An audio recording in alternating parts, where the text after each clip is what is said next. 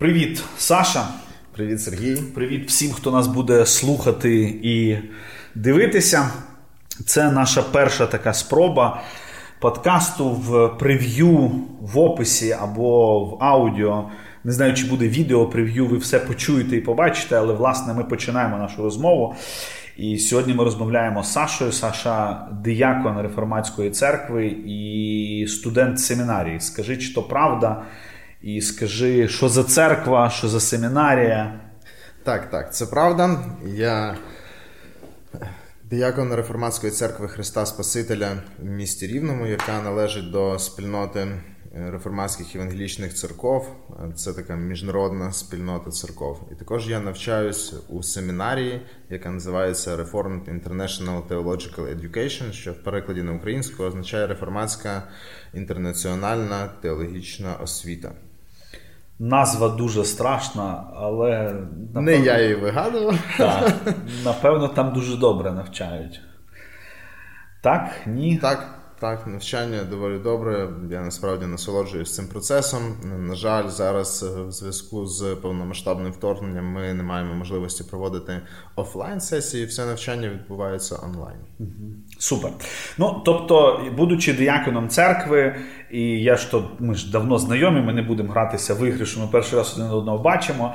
Е, Ти не просто диякон церкви, ти диякон, який готується рано чи пізно стати пастором та там готуються до іспиту і так далі, і тому подібне. І тобто, навчаю, будучи дияконом в реформатській церкві, е, маючи тато, па, тата пастором і будучи студентом в семінарії, я так розумію, що ти закінчуєш вже семінарію. Так.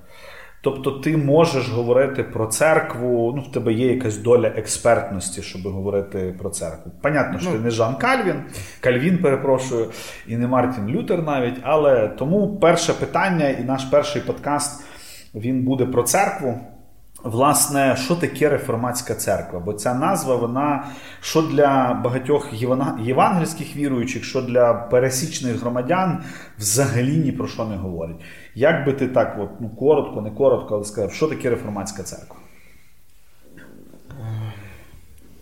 Коротко буде не так просто, але я спробую, тому що все ж таки в нас тут е, є не одне питання, я так розумію, і насправді я не стільки добре розуміюсь на історії, щоб дати повну вичерпну відповідь на це питання. Але е, я думаю, всі знають, що є різні християнські церкви, різні течії християнства або конфесії. І в основному виділяють три головних конфесії християнства: це е, католицизм, православ'я і протестантизм. На початку ми знаємо, що церква була одною, яка складалася з різних громад, які комунікували між собою. Пізніше е, почала оформлюватись певна структура церкви, церковне управління. І пізніше е, цей процес потягнув за собою також і певні складнощі, оскільки церква ставала все більшою, е, комунікувати ставало складніше, і також оскільки усі люди грішні, і церква ставала більшою і більш популярною, і це створило певну спокусу, спокусу до влади, до грошей, і тому відбулася певна політизація теж цього процесу. І в зв'язку з тим, що насправді відносини е, християнства і е, політики, як в принципі будь-якої релігії і політики, вони не настільки е, прості, і це все не настільки легко. Е, скажімо так, вирішити і розставити на свої місця, то в історії церкви були різні моменти. І, зокрема, е, в 1054 році відбулася так звана велика схизма, коли відбулося розділення між західною церквою і східною. Таким чином утворились в принципі католицька і е, православна церкви. Пізніше вони почали так називатися. Тобто до 1054 року церква була одна. Ціле тисячоліття вона була структурно єдиною. Майже. Майже, тому що все ж таки були національні церкви, які е, які себе ідентифікували як частина Вселенської церкви, але вони мали певну автономію в управлінні. Тобто це все теж не настільки просто. Тому що, наприклад, е, Вірменська церква, Вірменія країна, яка першими прийняла християнство на державному рівні, як державну релігію, е, вона теж дещо була обособленою. Хоча, звичайно, і комунікувала з іншими церквами, і її представники відвідували собори. Знову ж таки, не усі собори. І тому тут є є теж певні складнощі, але умовно можна сказати, що церква все ж таки була більш монолітною, хоча й складалася з різних частин. Сталася велика схизма, е, з'явилася так грубо, по-простому, православна і католицька церква, або східна і західна, які потім назвалися католицькою православною. Ти казав про третю гілку, протестантизм, проти чого вони протестують, де вони взялися. Ну і Далі теж дуже цікава історія. Е, протестантизм, як течія, він з'явився у середині Західної церкви. На той момент Західна церква переживала глибоку кризу. Я думаю, що е, наші брати-католики і ті, які знають історію, будуть чесними, вони також походяться з тим фактом, що це був як мінімум не найкращий період церкви. На той момент політизація церкви е, до і якби. Інші гріхи людей, бажання грошей влади довели церкву до такого стану, що багато посад продавалося, називається симонія.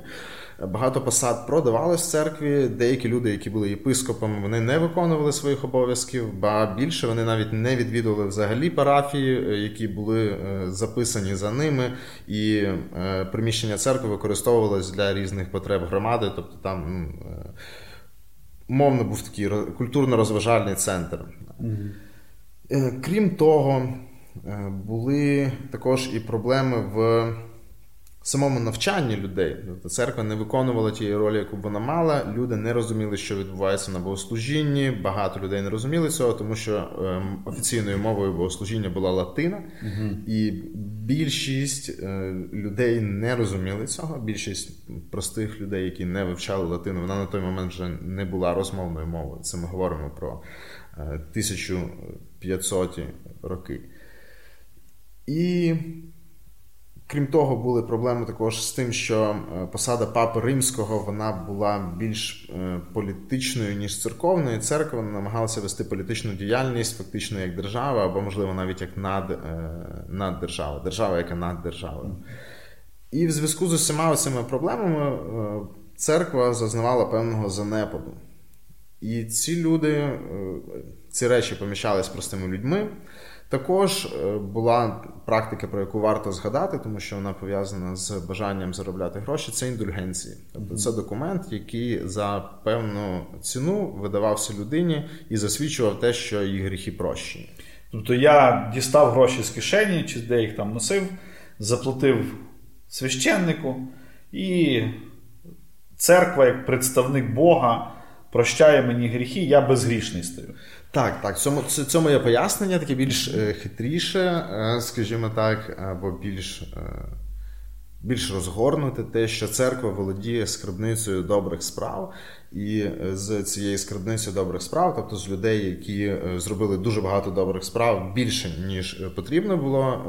Решта відна віддається церкві, і потім церква може за допомогою цих цього надлишку добрих справ з цієї скарбниці покривати гріхи людей. І, Але за це треба заплатити гроші, і тоді тобі продають таку індульгенцію. Тобто сучасні люди би сказали, що трохи корупційна така схема, тому що М'яко кажучи. Да, в мене в руках все, і прощення, не, не розділена влада. Окей, добре. І вертаємося до реформатської церкви і до третьої цієї гілки е, християнства, протестантизму. Ну тобто, ви приблизно можете собі уявити, як виглядала б організація, де. Е, принципі, якби основними її основна мета була забута, тому що е, заробляння грошей і встановлення е, цивільної влади не є метою церкви. Ще раз, тобто, ти зараз говориш, що. Е, це твоя особиста думка, чи це якась церковна думка? Бо більшість людей вважає, що церква якраз для того, хочеш заробити мільйон, створи свою релігію. Та? От. А зараз ти кажеш, що гроші то не мета церкви. Ти почекайте. Це не мета християнської церкви. Якщо ми говоримо про знову ж таки, тут треба е, давати визначення тому, що ми кажемо. Да? Тому що церква це не є приміщення е, згідно протестантського погляду. Це це, це не є приміщення, це не є навіть е, просто організація, це є спільнота людей. Тобто, в першу чергу акцент на людях, на людях, які вірять в Слово Боже, Біблію, вірять в те, що Біблія є Словом Божим, і засновуючись на цьому, вони будують своє життя. Вони вірять в Євангеліє, вірять в те, що Ісус Христос Господь, який е, врятував їх від гріхів, заплатив за них е, цю ціну, і який е, помер на третій день воскрес, вознісся і сидить праворуч Бога Отця і править цим всім світом, що Він є царем світу. Це якщо коротко. І в церкві, згідно протестантського вчення, тут можуть бути деякі відмінності, але є від двох до трьох ознак церкви. uh Тобто, як ми можемо визначити, за якими ознаками ми можемо визначити, що це є церква? Перше, це істина проповідь Євангелія, е, друге е, церкві звершується належним чином. І третя, не всі виділяли цю третю, угу. тобто ну, ці дві все ж таки є головними, але третя це церковна дисципліна, тобто той порядок, який забезпечує належне виконання перших двох речей, тобто проповіді Євангелія і належного звершення таїнств. І тому, коли церква е, почала е, займатися дещо іншим, оскільки е, проповідь Євангелія була скажімо, дещо занедбана, саме богослужіння, да, яке є надзвичайно важливим в житті християн, воно відбувалося незрозумілою для людей мовою. Багато церковних ієрархів не виконували своїх обов'язків, вони не були відповідно навчені, не мали ні знань, ні бажання цього робити. а Вони використовували це для власного збагачення, для зміцнення власної влади. І тому. Е, тому церква зазнавала занепаду, людям це не подобалось. Більше того, якщо е, серед багатьох простих людей це невдоволення не було настільки яскраво виражене, тому що вони на той момент не мали можливості читати Біблію власною мовою. Як би це дивно для нас не звучало, але вони не могли цього робити, е, як мінімум, тому що не було перекладів Біблії на дуже багато мов. Ну і ми говоримо про, Латина. про час від тисячного року там до 1500 року, умовно кажучи, коли люди, в принципі, були ну малограмотні, і доступ до книжок, як таких, в них був дуже і дуже обмежений. Ну так, ну і, і, і кажучи, від тисячного року не все було так. Погано ще на ну, початку, да, тобто ситуація вона вона поступово погіршувалася. І От на на момент, коли відбувається власне 1517-1517 рік, це офіційна така дата початку реформації.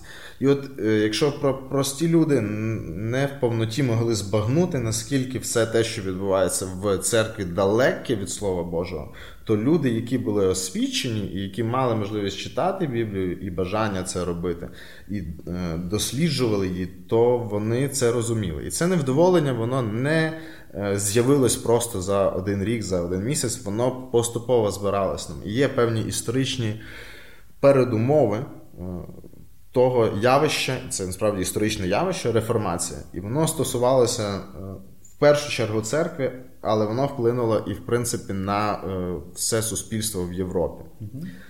Так от. Е, традиційно початок реформації пов'язують з Мартіном Лютером. І насправді не, не безпідставно, тому що саме звідси події почали набувати більш такого стрімкого розвитку. Мартін Лютер був католицьким монахом, який в один прекрасний момент, усвідомивши е, ці всі проблеми, які були в церкві, і е, відкривши для себе по-новому Євангеліє, е, готувавши лекції на послання до римлян, зрозумів ту істину, що насправді людина виправдовується перед Богом не справами чи індульгенціями, чи грошима, чи ділами зі скарбниць святих, а виправдовується перед Богом самою лише вірою. Тобто виправдання є дар Божий. І усі ті блага, які ми маємо в Ісусі Христі, вони є даром, і Бог дарує їх нам.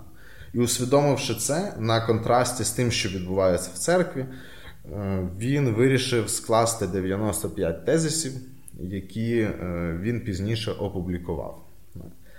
І з цього е, почався такий більш активний процес. З цього, власне, почалася реформація як історичне явище, такою, якою ми її знаємо. Далі відбувались е, такі події, що на початку його просто не хотіли слухати і ігнорували. Коли він говорив суто про теологічні, тобто богословські питання, його ігнорували.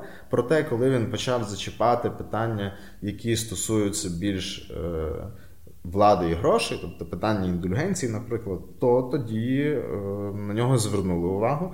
Проте, замість того, щоб почати якийсь діалог, тому що Мартін Лютер пропонував змінити існуючий стан у церкві. Він не хотів, він не казав, я буду створювати нову церкву. Його не послухали, виключили з церкви. Більше того, е, ймовірно, його би і стратили, якби його не прихистили певні люди е, в Німеччині. Князі. Ми знаємо, що на той час в Німеччині було досить поширене самоврядування місцеве, і місцеві правителі вони мали велику владу, місцеві князі. І от частина місцевих князів вона прихистила Мартіна Лютера. Ми можемо, ну тут можуть бути довгі дискусії, чому і як, але суть в тому, що вони його прихистили і відмовились видавати його на суд е, Папи Римського.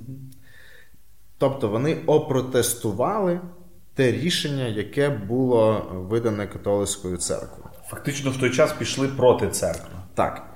Е, вони пішли е, проти, скажімо так, проти папи, який е, згідно римокатолицькою традицією, принаймні того часу, є уособленням втіленням церкви. Е, тому так, вони пішли проти рішення папи. Угу. Тому багато з них насправді і прийняли ті ідеї, е, які, про які говорив Мартин Лютер, про те, що церква це не є папа, це не є якась ієрархічна установа чи структура, хоча ієрархія в церкві є. Е, але це є все ж таки люди, це є спільнота дітей Божих, це є народ Божий, це є Божа сім'я. Е, і тому вони протестували це рішення, і звідти пішов термін протестанти. Угу. Існує альтернативна точка зору. Зараз це буквально коротко, що термін протестанти походить від латинських слів протестео, тобто свідчити про. Угу. Що це також або додало якісь е, ну, якусь популярність цьому терміну, або також, якби ну певні люди вживали його і розповсюдили його саме через це значення. Але як насправді я не володію інформацією, наскільки це uh підтверджено. І е, так, щоб тут далі можна багато, я розумію, говорити, але так, щоб скоротити. Тобто, звідти з'явилися ті, кого в Україні часом називають штундами, е- п'ятидесятниками, баптистами, адвентістами і іншими різними словами. Ну і власне реформатська церква як така теж десь звідти або там з'явилася. Так, пізніше, якби це явище, е, тобто цей протест він розповсюджувався. Е, пізніше Мартін Лютер переклав Біблію на німецьку мову. Пізніше інші люди, які також були невдоволені станом речей в церкві і мали можливість читати і писати, вони теж виразили своє невдоволення, і цей процес почав розповсюджуватись по різним країнам, навіть не тільки в Німеччині, а по різним країнам. І е, в результаті, оскільки на той момент керівництво католицької церкви було абсолютно глухе до будь-якого діалогу, частина церков вийшла з католицької церкви. Деколи це відбувалось навіть е, країнами. Угу. Тобто, що вся церква цієї країни просто пере, ну, вийшла з католицької церкви. Вони е, не говорили, ми створюємо нову церкву. Це не була ідея протестантизму ніколи. Вони говорили, що ми е, просто продовжуємо бути істинною церквою в той час, коли е, Римо-католицька церква втратила це звання по причині того, що вона не робить те, чим мала би займатися. Тобто вона, вона не є по суті церквою. Добре, станом. І знову ж таки, це на той момент, я щоб просто прояснити. Створилося багато церков. Ми ще повернемося до питання, на що так багато церков іде, зрештою, Бог в цей час. Але чим реформатська церква, давай розділимо це питання на кілька. Перша частина, чим реформатська церква відрізняється від католицької і православної або православної? В процесі цих змін, коли церкви почали е, виходити з лона католицької церкви, е, точніше, ну якби в них і не було по суті іншого виходу. Вони або мали е, приймати ту позицію, яка була на той момент в керівництва Римо-католицької церкви, або залишати, виходити звідти. Вони почали переглядати багато речей. Тобто вони побачили, що як так сталося, що від того, що написано в Біблії, і від того, що ми читаємо про учнів Ісуса Христа і про християнські громади, ми дійшли до того, що ми маємо зараз. І вони почали звіряти усе з писання. Це один з принципів реформації, який латиною звучить ad fontes, тобто до джерел, повернення до джерел. І джерелом е, християнської е, церкви, в принципі, як такої, є е, Слово Боже. І тому вони почали переглядати всі практики в світлі Слова Божого. І багато речей вони відкинули, як ті, які або не є обов'язковими, або ба навіть протирічать Слову Божому. Вони переглянули вчення, вони сформулювали, оскільки якби багато звинувачень було, що вони єретики, що вони не є істинною церквою. Вони формулювали своє вчення, вони писали про те, чим саме вони відрізняються, і е, яким чином те, що вони роблять, і ті ідеї, які вони розповідають, походять зі Слова Божого, і яким і чому вони думають саме так. І вони переглянули доволі багато е, доволі багато речей. Угу. Виходить, ось що. Створилася реформатська протестантська церква або багато церков, які вийшли з католицької церкви, бо це явище в Західній церкві. Uh-huh. Да? Тобто православ'я собі розвивалося, в них все було хорошо і так далі. Але або ні. І е, протестантська церква вийшла з католицької церкви, сказавши, що слухайте, ну ви багато що сказали, говорите і робите неправильно. Е, ви нас звинувачуєте в Єресі, та ви нас називаєте єретиками, направду ви такими є. Чи можемо ми сьогодні, як протестанти, як реформати, сказати, що католики, ну вже доплетемо туди і православних, єретики? Питання хороше я доволі таки актуальне. Я готувався. Існують різні точки зору uh серед всередині протестантизму. Е, і ну, ми могли б довго часу витрачати, описуючи їх всі, але умовно, я би сказав, є ті, хто кажуть, що це не є церквою. Угу. Ні католики. ні католики, ні православні, mm-hmm. ба більше. Вони скажуть, що деякі протестанти теж не є церквою, mm-hmm. протестантські течії. Тому що якщо все починалося з Мартина Лютера, була лютеранська церква, яка пізніше стала називатись лютеранською. Що цікаво, вони, до речі, не з усім погоджуються у вченні Лютера. Це так, якщо хтось раптом не знав. Лютеранська І... зараз лютеранська церква не з усім погоджується у вченні Лютера. Так, так, є моменти, де вони не погоджуються. Я думаю, Лютером. деякі наші знайомі лютерани навалять тобі за такі заяви. Я, Але думаю, я думаю, що вони е, будуть раді, що я відкрив цю таємницю, тому що я неодноразово чув насправді це і від них самих. Е, І і потім пізніше з'явилася реформатська церква, яка теж була різна в різних регіонах, мала різні відмінності. І англіканська церква, що теж дещо е, обособлене явище реформації, е, має теж якби свої відмінності, різні традиції, історію. І пізніше почали з'являтися різні, е, як це буває, на тлі різних соціальних потрясінь і складних часів з'являються різні культи і секти. Також почало з'являтися різні культи і секти з яким е, ну, і процес реформації супроводжувався війнами. Це так, якби Я не буду це все переказувати, бо насправді так. інформація є відкритим доступі. Можете подивитися, це цікаво історію. І я не володію настільки прямо історією, щоб я міг вам все так гарно розказати, описати або скоротити, е, не не упустивши нічого. Є різні точки зору, вертаючи це питання. Перше, це те, що в принципі всі єретики, крім нашої церкви. Угу. Є така точка зору. Кажуть, всі інші не є церквами взагалі. Причому це може бути як моя помісна церква, да? тобто одна громада конкретно в одному місті чи селі, або моє об'єднання церков. Угу. Тобто моє об'єднання церков є істинною церквою, а інші є єретиками.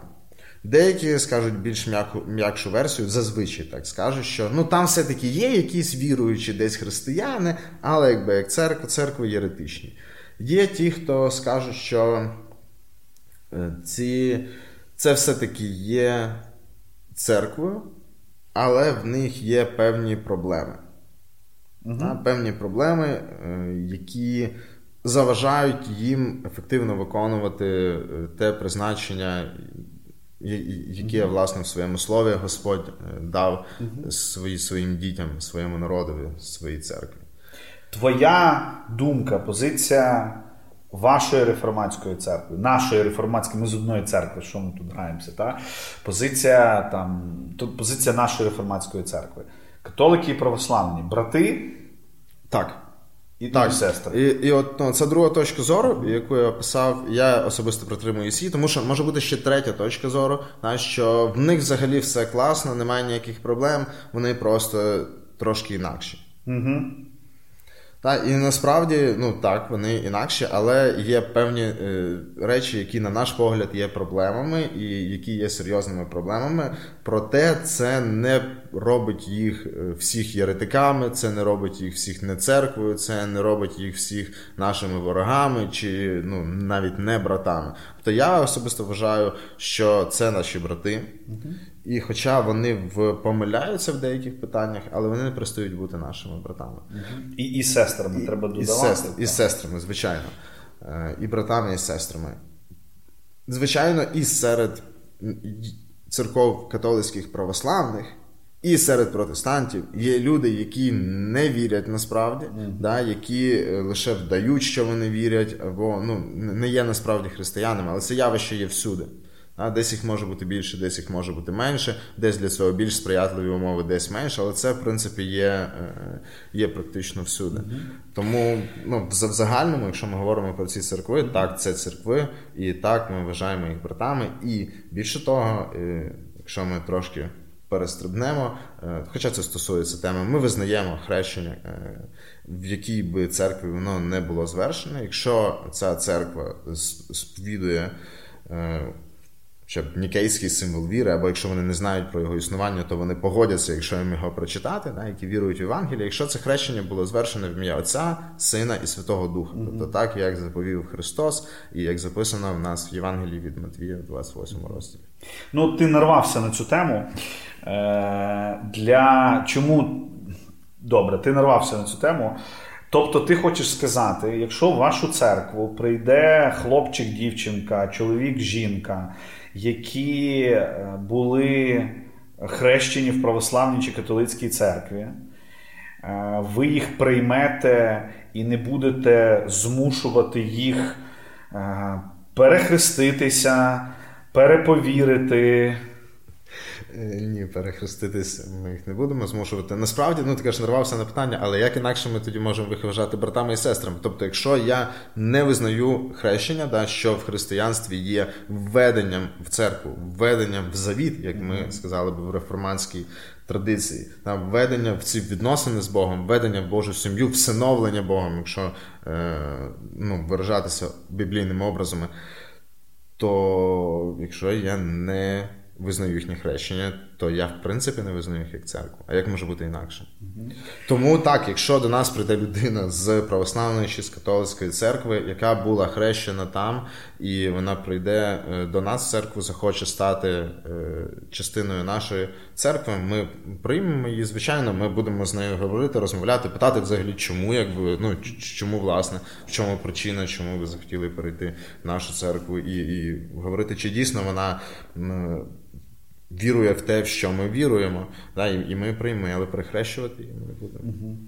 Тобто, виходячи з цього, бо ми там перед тим задали, задав питання, ми так трошки відійшли від нього, в чому особливість реформатської церкви, то виходячи з того, про що ти зараз говориш, ми можемо сказати, що е, одна із особливостей реформатської церкви це те, що реформатська церква чи реформатська теологія визнає існування таїнств. Угу. І під таїнство ми маємо на увазі, ну говорячи теологічною мовою, та, коли невидима Божа благодать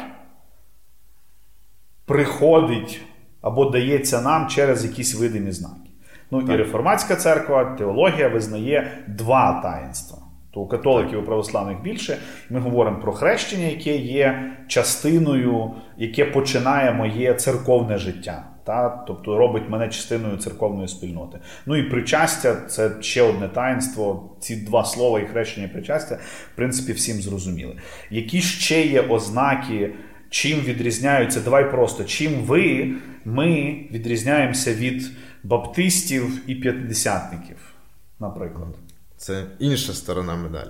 Да? Е, тобто ми говорили про православну католицьку церкву. Насправді я вважаю баптистів-п'ятидесятників, так само, як і католиків і православних, нашими братами і сестрами. Ну, ти передбачив, передбачив моє питання. Тобто, з цього. Якщо я тебе правильно розумію, то для тебе і католики, і православні, і баптисти, і п'ятдесятники брати і сестри. Е, Так. Але, але задумався. Уточнення, я просто зроблю уточнення, так. тому що всередині.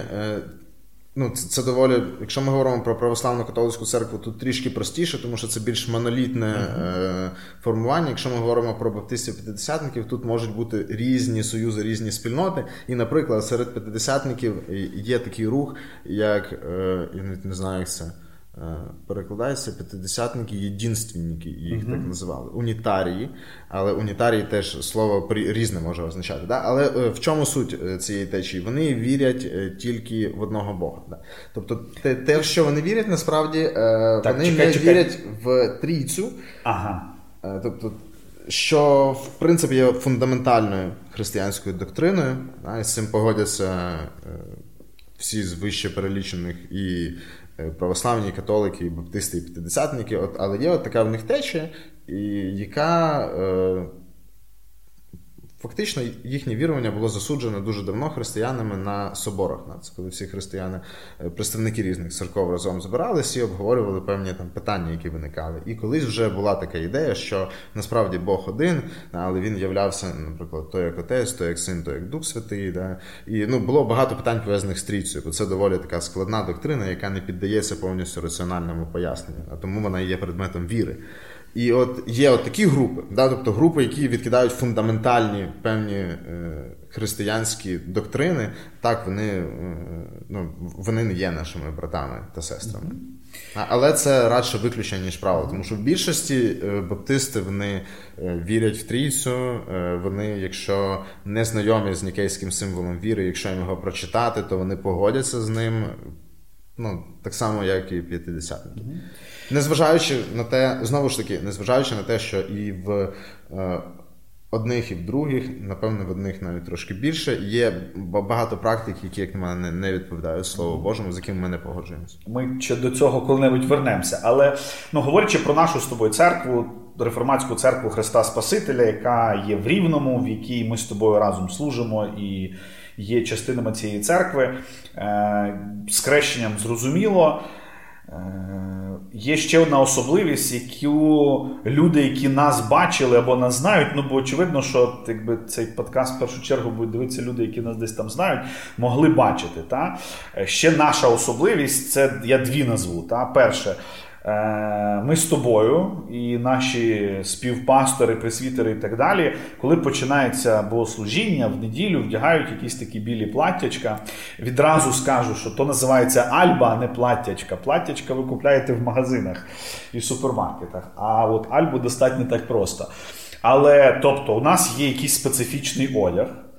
І друге, наше служіння чи богослужіння не дуже схоже на всіх інших баптистів, п'ятидесятників. А на всіх інших протестантів. Протестантів, так, якщо їх так можна називати, бо це теж дискусія. Але нехай. Е, а воно більш схоже на католиків, православних. І тоді виникає питання: тобто, ми що, повернулися назад, відкинули Лютера і сказали, в общем, давайте далі ходити в платячках. Хоча наші платячка просто білі там. Ну, Альби, перепрошую. Насправді, лютерани теж використовують і, да. Вони теж відвернулись від люта. Відвернулись від цього. Ну, Тобто, це теж особливість, чи це така регіональна, знаєш, тут не було чим зайнятися, треба чимось відрізати. Маркетинговий хід. Я чому так кажу про маркетинговий хід? Тому що в моєму житті я прийшов е, до реформатської церкви з іншої релігійної громади, назвемо її такою вільною п'ятидесятницькою церквою, де була така ідея, що в принципі талар, ну ми говорили про чорну мантію, дуже прикольно би було вдягати, тому що це може привлечь, пробачте за моє, мою українську, захопити якихось там людей. Тобто для вас, для нас це маркетинговий хід, чи ще на що це все? Є ж біблійна простота, написано. Да, тут я зараз перейду на ще одне питання, але е, одяг, спеціальний одяг і літургія. Це відмінність реформатської церкви, чи всі реформатські церкви такі? Не всі реформатські церкви такі. Е, тому що насправді реформатських церков теж е, ну, багато. Є багато реформатських спільнот, і у нас просто їх не настільки багато, е, цих спільнот, а навіть в Європі, якщо подивитись, дуже багато різних. І деколи відмінності між ними можуть бути ну, буквально смішними для нас. Ми подивимось. Особливо для нас, коли ми визнаємо і і, і католиків, і православних, і баптистів, і п'ятидесятників братами, незважаючи на там, ті відмінності, які ми маємо, і ті речі, в яких ми не погоджуємось. Одяг не є обов'язковим навіть в нашій спільноті церков, Communion of Reformed Evangelical Churches, спільнота е, реформатських євангельських церков, не є обов'язковим носіння богослужбового одягу. Тобто це відноситься на розсуд кожної громади. Якщо сказати взагалі так загальному про це питання, да, є щось суттєве, та, ну так в усьому, що не візьми, в будь-якій справі, є щось суттєве, є щось другорядне. Ну, Наприклад, трійця, про яку ти так. вже згадував. Наприклад, трійця. Наприклад, ті самі таїнства. Е, наприклад, Євангеліє. Наприклад, Божественність Ісуса Христа. Наприклад, те, що Ісус Христос Бог і людина, дві природи Ісуса Христа. Тобто є якісь суттєві речі, а є другорядні речі. І от другорядні речі е, нерідко називаються адіафора. Адіафора від слова щось ну, буквально другорядне. І от е, одяг це є питання адіафори, це є питання другорядне. Тобто, чому ми це використовуємо? Е, тому що ми вважаємо, що це є корисною, хорошою практикою, яка е, сприяє нашому зростанню в пізнанні Господа, яка допомагає зосередитись на богослужінні, яка допомагає. Тут ми зараз можемо ще пірнути в тему, в якій нам обом буде цікаво, символізм, да? тобто О. символи. Ну, Якщо коротко, символи важливі. Так. Е, Особливо, і... коли за символом стоїть зміст, коли він не просто пустий да. сам по собі. Да. І, до речі, тут е, цікаво, бо тут можна. Я зараз ми вернемося, але перепригуючи е, це питання, вертають, перепригуючи на питання причастя, коли ми говоримо про символи, то тут дуже цікаво, як хто підходить до цього символізму, і да. чи не вихолощують, чи не залишають дехто причастя просто. Бездумним символом. Знак. Беззнаковим, беззмістовним. Беззмістовним знаком. Да. Так, Але вертаємося. Так, символізм. То це має має, має певний символ. Е, я тоді тут тебе і, дуже зупиню. Ще хвилинку. Якби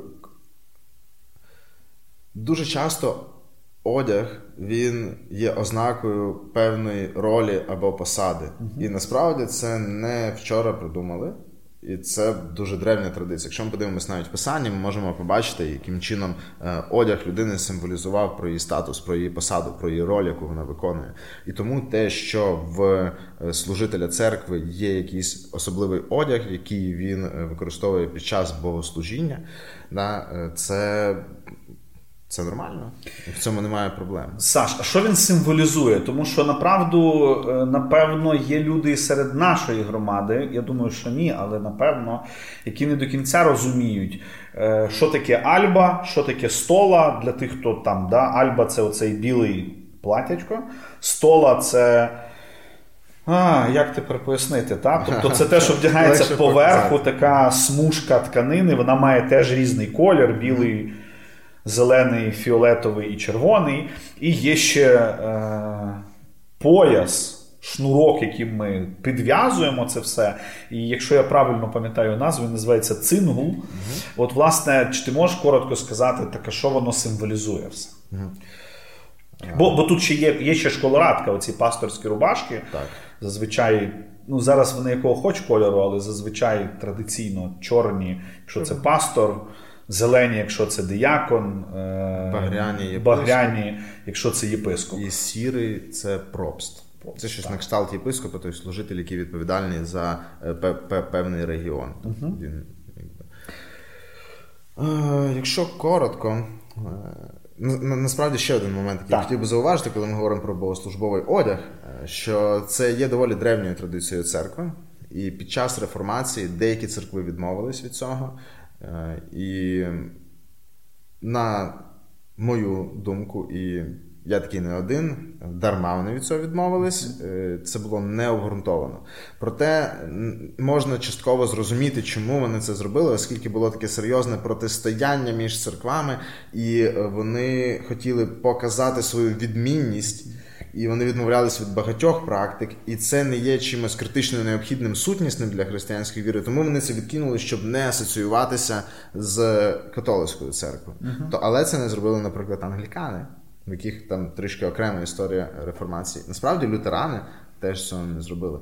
Ну і, і знову ж таки, це не є чимось, без чого не можна взагалі існувати. І навіть якщо в неділю там ти чи я ми будемо проповідувати, і ми прийдемо, і ми е, будемо в пасторській сорочці і не захочемо по якимось причинам, чи не зможемо вдіти альбу, чи ми розрізліємо на неї щось, ми зможемо проповідувати без альби або проводити богослужіння без альби і без столи, і це не буде е, катастрофою всесвітнього масштабу. Тобто, ну це, це не є чимось.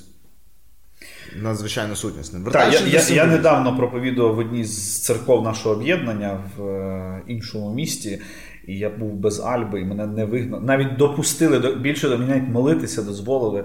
Ну, я жартую, але так. Ще й в іншій церкві. Ще й в іншій церкві. Дуже красивій церкві. Привіт, Володя. Е, отже, символізм.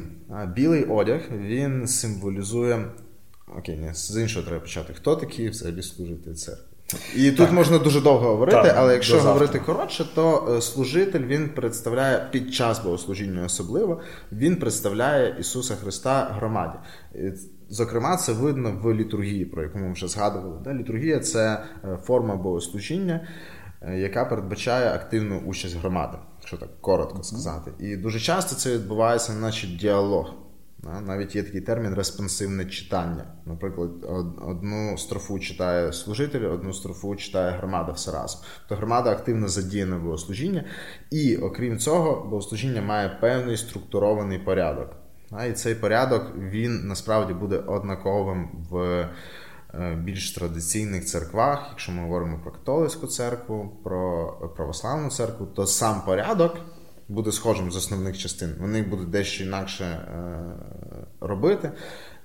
Я тут... Але але, але самий порядок буде е, такий самий, якщо ми беремо цих п'ять частин. Я тут додам, що направду літургія це ну, будемо багато ще про це говорити, але літургія це класно, тому що коли ти приїжджаєш абсолютно іншу церкву, яка притримується ад фонте.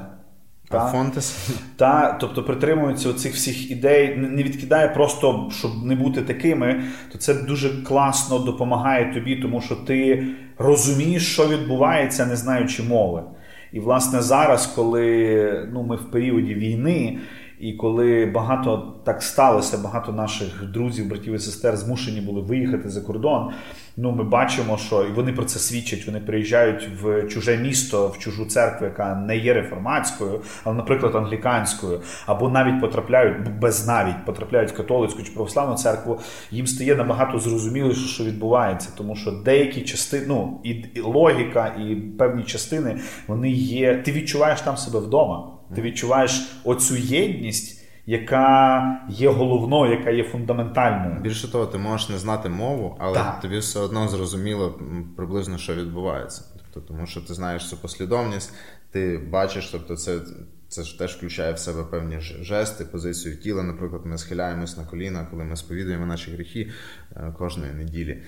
Е, ну, П'ять частин, я все-таки їх назву так коротко, тому що це тема, я сподіваюся, ми до неї колись повернемося. П'ять частин це заклик до поклоніння, це е, визнання гріхів і проголошення прощення Божого, це Слово Боже, яке читається з писання, яке проповідується е, служителем церкви, це Євхаристія, причастя або вечеря Господня, і це благословіння, заключне благословіння. І це має якби певну логіку. І це буде схоже в усіх е, традиційних церквах, в тих, кого умовно називають історичні протестанти і неопротестанти. Да? Історичні протестанти це е, реформатська церква і лютеранська церква, англіканська церква. Е, неопротестанти це ті течії протестантизму, які з'явились пізніше. По різним історичним обставинам їх дуже багато. Основні в основному це баптисти, п'ятидесятники або євангельські церкви, як дуже часто називають. Хоча насправді термін е, євангельський або євангелічні він характеризував якраз історичні реформатські церкви ще до появи е, всіх інших течій.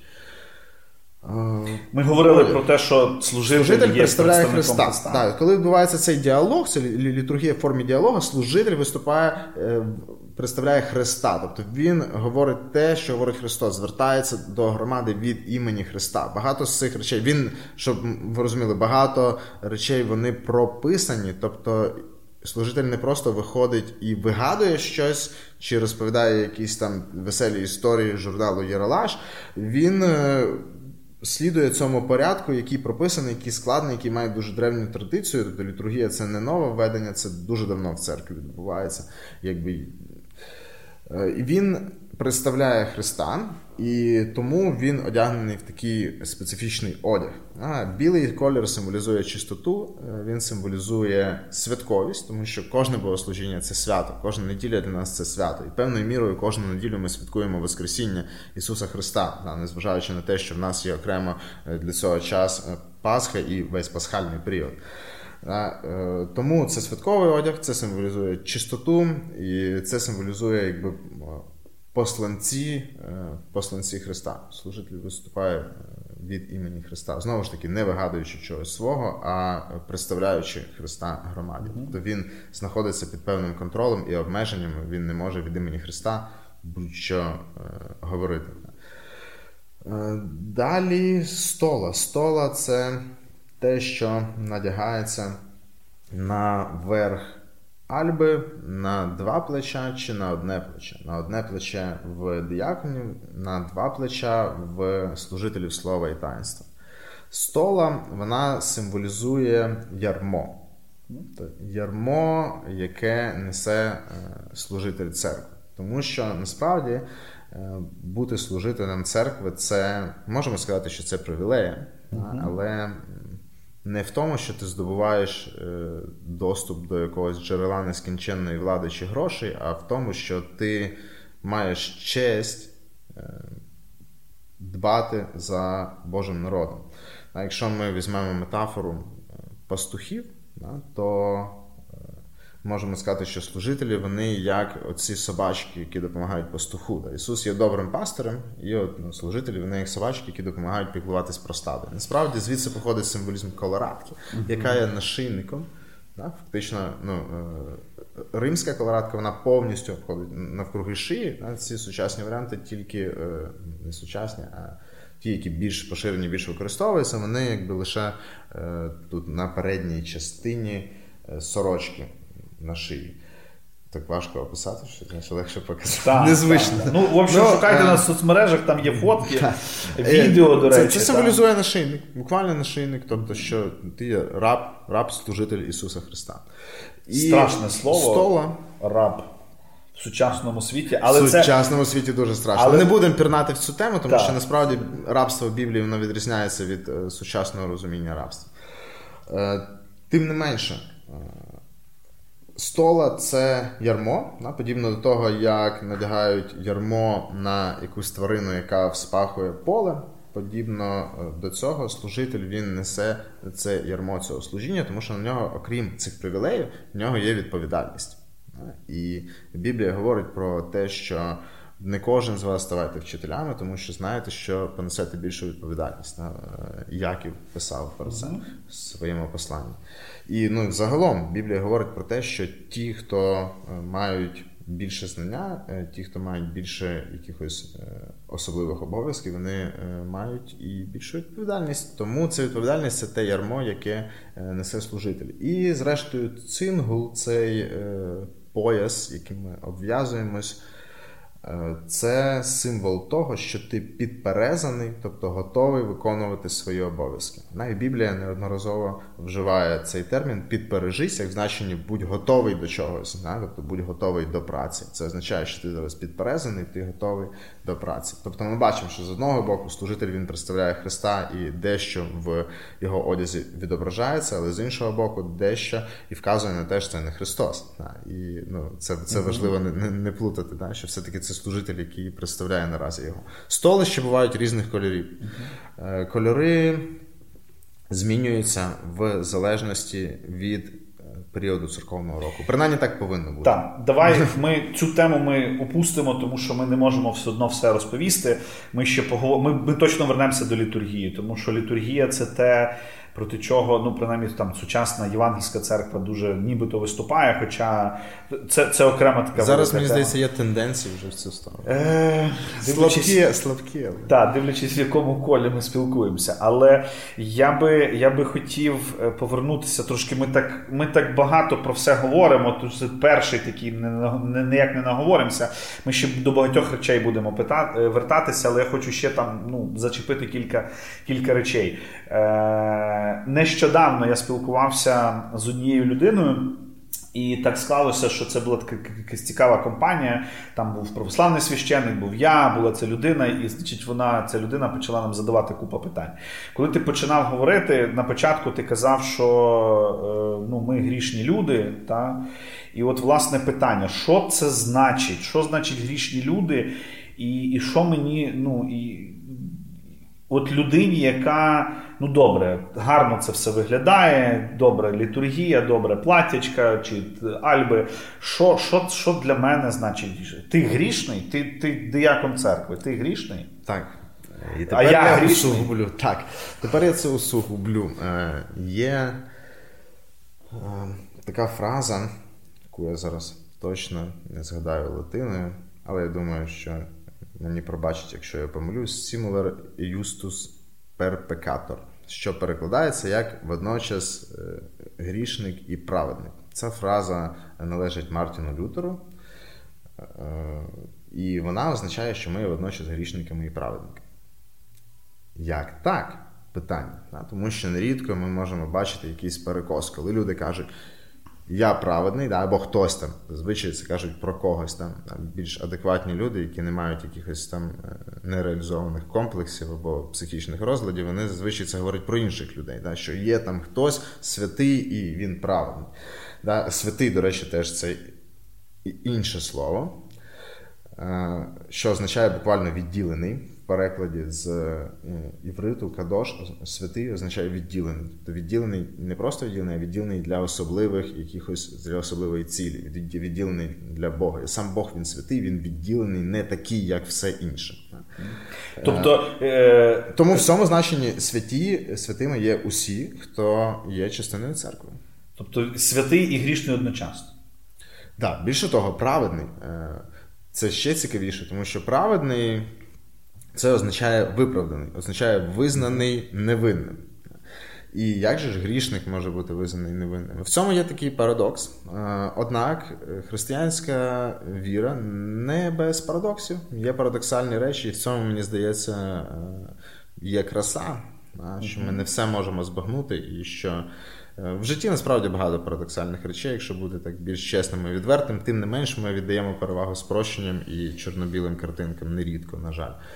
Е, водночас грішник і праведник. Ми праведні, але не в зв'язку з тим, що ми це заробили, не в зв'язку з тим, що Бог оцінює нас по наших справах і наших думках, тому що думки теж е, можуть бути гріхом.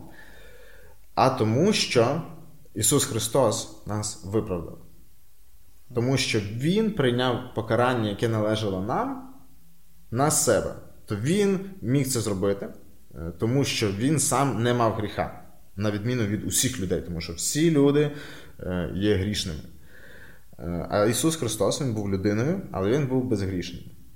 І Він був Богом водночас, що дало йому можливість знести це покарання і лишатися, в принципі, безгрішним впродовж свого життя. І він прийняв це покарання, будучи представником людства, він прийняв покарання за людей на себе. І він, будучи представником людей, жив праведним життям, не грішив. І його праведність вона теж зарахована на. Тобто він бере умовно все погане е, на так не, умовно, а насправді просто простішими словами. Да? Він бере всі наші гріхи, а взамін він нам віддає свою е, праведність. А, І таким чином ми стаємо праведними. Але в той же час, живучи на землі, ми не перестаємо грішити. Да? Я не маю на увазі, що ми маємо вдатись там в, в все тяжке, але е, все ж таки, наскільки би ми не старались, ми не можемо абсолютно контролювати свої дії і думки так, щоб ми аж ніяк не згрішили перед е, Божим законом, перед тим стандартом, який ми можемо знайти в святому писанні. І якщо ми будемо знову ж таки чесними, і навіть якби це було можливо, є таке поняття як переворотний гріх. Але це теж така е, окрема okay. тема. Да? Але умовно, е, умовно, простіше пояснюючи, Адам був нашим представником, так само, як пізніше Христос. Ну і Павло про це пише апостол в посланні до Римлян. Да? Тобто цей гріх він теж і зараховується нам. Тобто, ми, як представники, е, він як представник згрішив, і цей гріх теж зараховується нам, впливає на нас. На Це така от колективна відповідальність, і насправді, як би люди її не любили, але це просто реальність нашого життя, воно так воно так. так є. А а сьогодні в Україні багато хто, до речі, погодиться з цією ідеєю. Тому що коли спитати, о, так що, звичайно, е, пересічні росіяни не несуть відповідальності за те, що робить їхня влада. Це все винен лише один чоловік.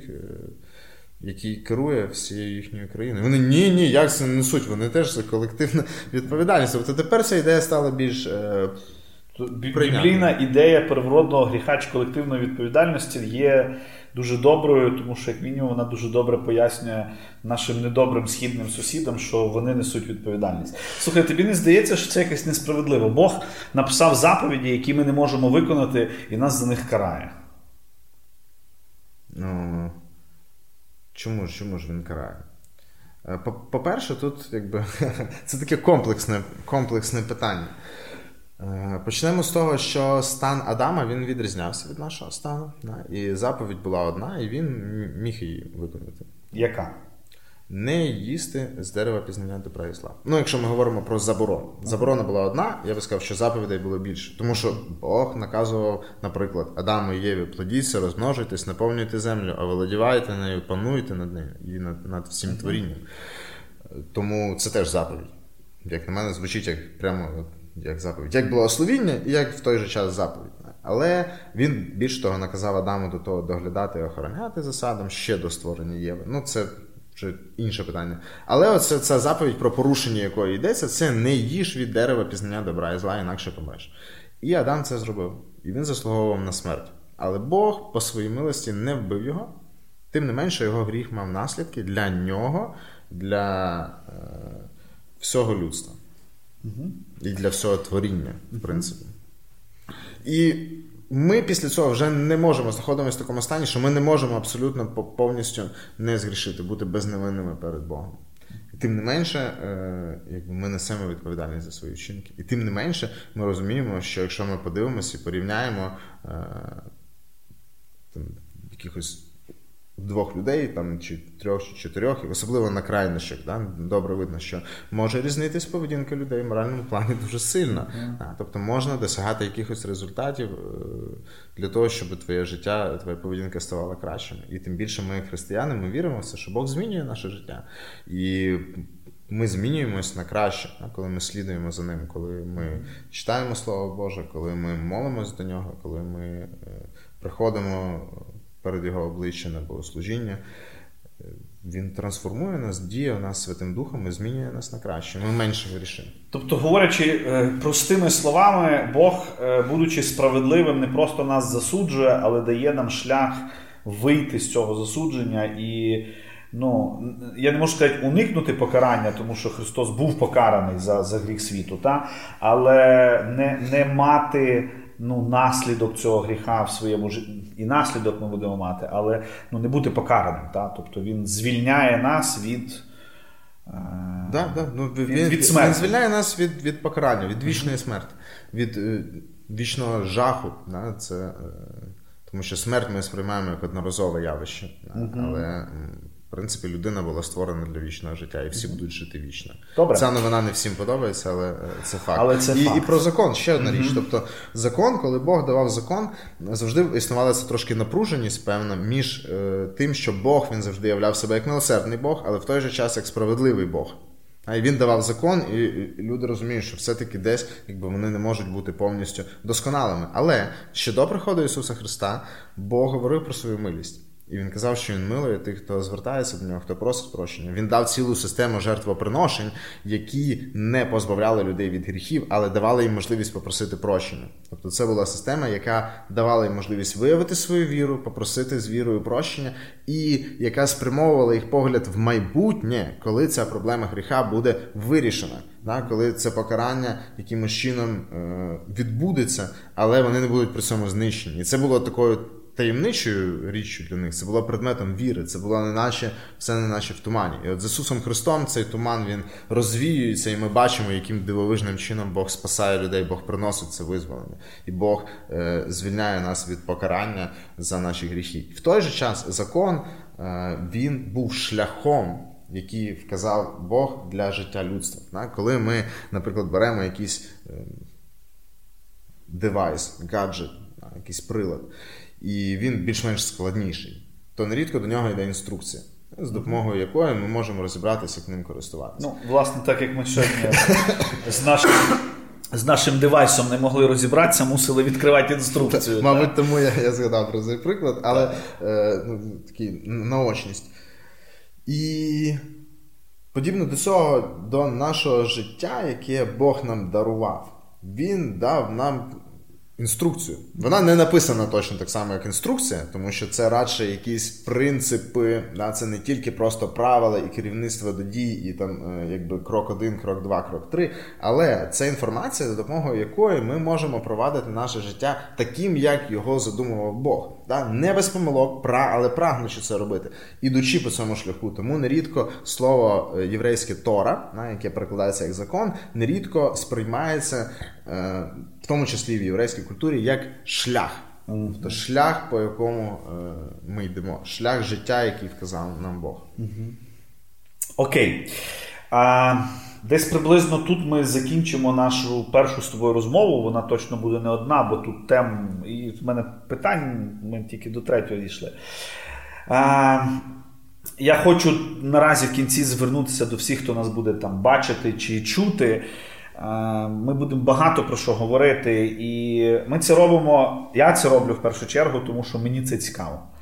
І Аналогічно, тому, я І тому, що десь роздумуючи і задаючи собі якісь питання, я приходжу. Це це змінює мене. Та? Тобто е, це, це, це перша моя мотивація. З іншого боку, я переконаний, що це важлива інформація, про яку.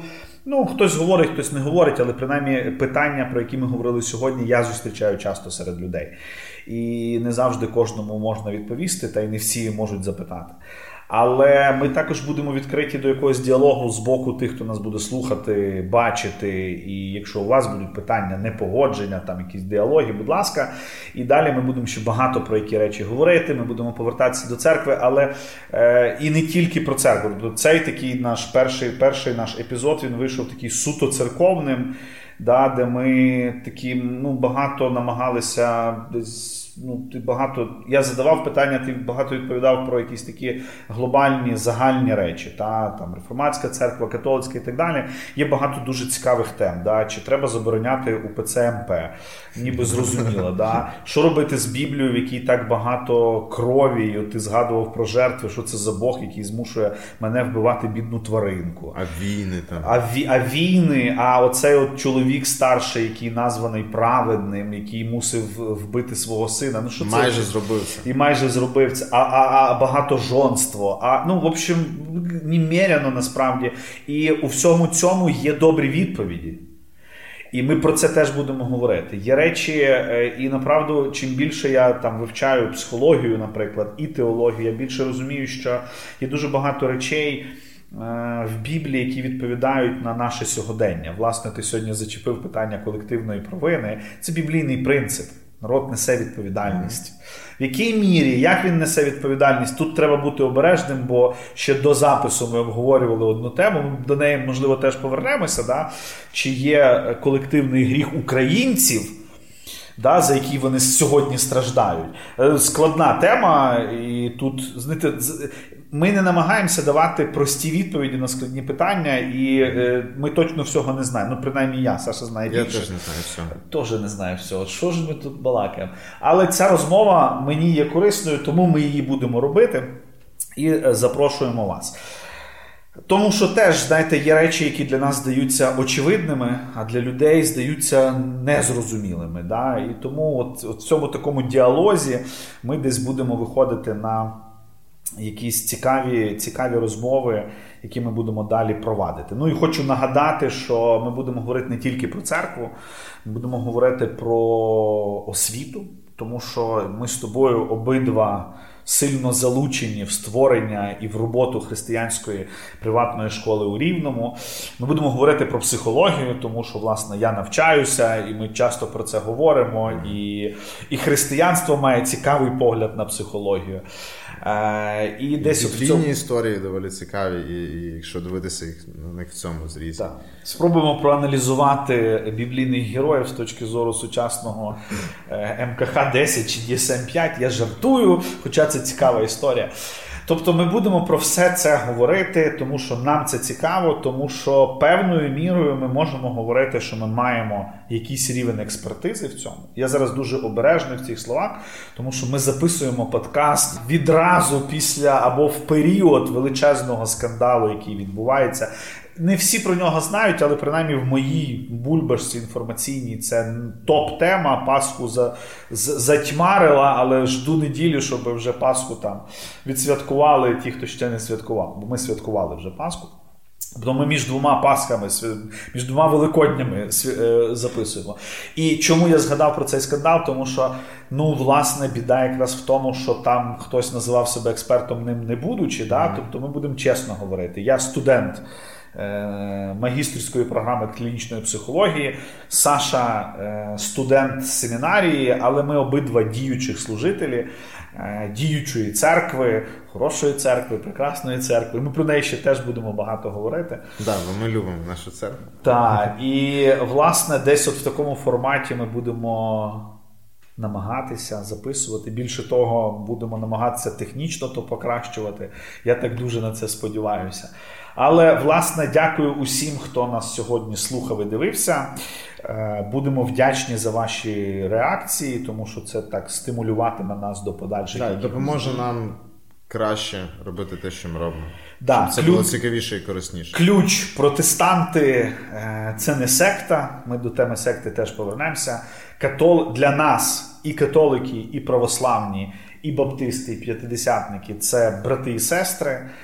І те, чому ми вдягаємо платтячко в неділю на служінні, пам'ятаєте, е, це не платтячко, а альба, стола і цингул, тому що в тому є великий глибокий символізм, і це насправді е, змушує мене особисто трошки серйозніше ставитись до чогось. Ну і взагалі тема одяга теж цікава. Ми так випадково сьогодні в, однак... в однакових футболках, і е, не для всіх зрозуміло про що вони, але для людей, які приймали участь в цьому проєкті, чи брали участь, як правильно казати, я забув. В общем, були там, воно, воно про щось символізує, робить нас. Ці футболки роблять нас дотичними до чогось. Да? Тут є спеціальний принт про це. Ну і взагалі принт. Так, І власне це дуже-дуже корелюється з тим, що ми говоримо про церкву на на певному рівні. Та? Цей одяг робить нас приналежними і зобов'язує нас. Він говорить, що ми представники Христа, в той же час він говорить, що ми його раби. Про рабство теж поговоримо, тому що бути рабом Бога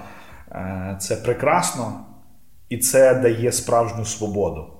Mm-hmm. Тільки це mm-hmm. дає справжню свободу. Ну і про розуміння рабства там багато цікаво. Е... До речі, про символізм е, і одяг, хрест. Хрест. Про, про хрест і про причастя те, ой, про розп'яття теж поговоримо. Ну, Але дивіться, з хрестом зазвичай не виникає проблеми людей. Е, Виникає, я тобі навіть я не буду називати зараз церкви, в яких ти не знайдеш хреста. Ну, навіть на Бібліях вони я там. Знаю, я знаю історію. Добре, на, на завершення. Можна Давай, це буде твоя остання один, історія. Один чоловік який був е, таким мандрівним проповідником. Він любив проповідувати в різних е, місцях. Ну і тут окремо, звичайно, питання можна по-різному до цього ставитися, але от насправді чоловік так вірив, він любив те, що робив, він робив це щиро. І він деколи приходив навіть проповідувати, ви здивуєтесь в церкви. І от він заходить е, в церкву. Я навмисно не буду казати навіть яка. Е, до до якої там конфесії ця церква належить, християнська церква, він заходить туди, і він е, деколи для такої кращої наочності він е, вдягався як такий мандрівник, пілігрим в таку в такий чорний одяг. І от він брав деколи з собою хрест. Причому не маленький хрестик, а такий великий хрест дерев'яний. І от він заходить в церкву і починає там розмовляти з людьми. Починає розповідати їм про Бога, говорити, там, задавати якісь питання. Я не був там присутній, тому не, не знаю точно, про що вони говорили. Але він хрест цей там поставив і заходить служитель цієї церкви, так дивиться на той хрест здивовано і такий каже: А це що таке? На що цей чоловік до нього обертається і каже: А що, не впізнаєте? Да, друзі, слухачі, глядачі, впізнавайте Христа, то є дуже корисним і добрим в нашому житті. Дякуємо вам, що дослухали і запрошуємо до до участі, спільної участі, спільного діалогу. Саш, дякую тобі за цей дякую, час. Дякую, Сергій. Що До зустрічі. До зустрічі.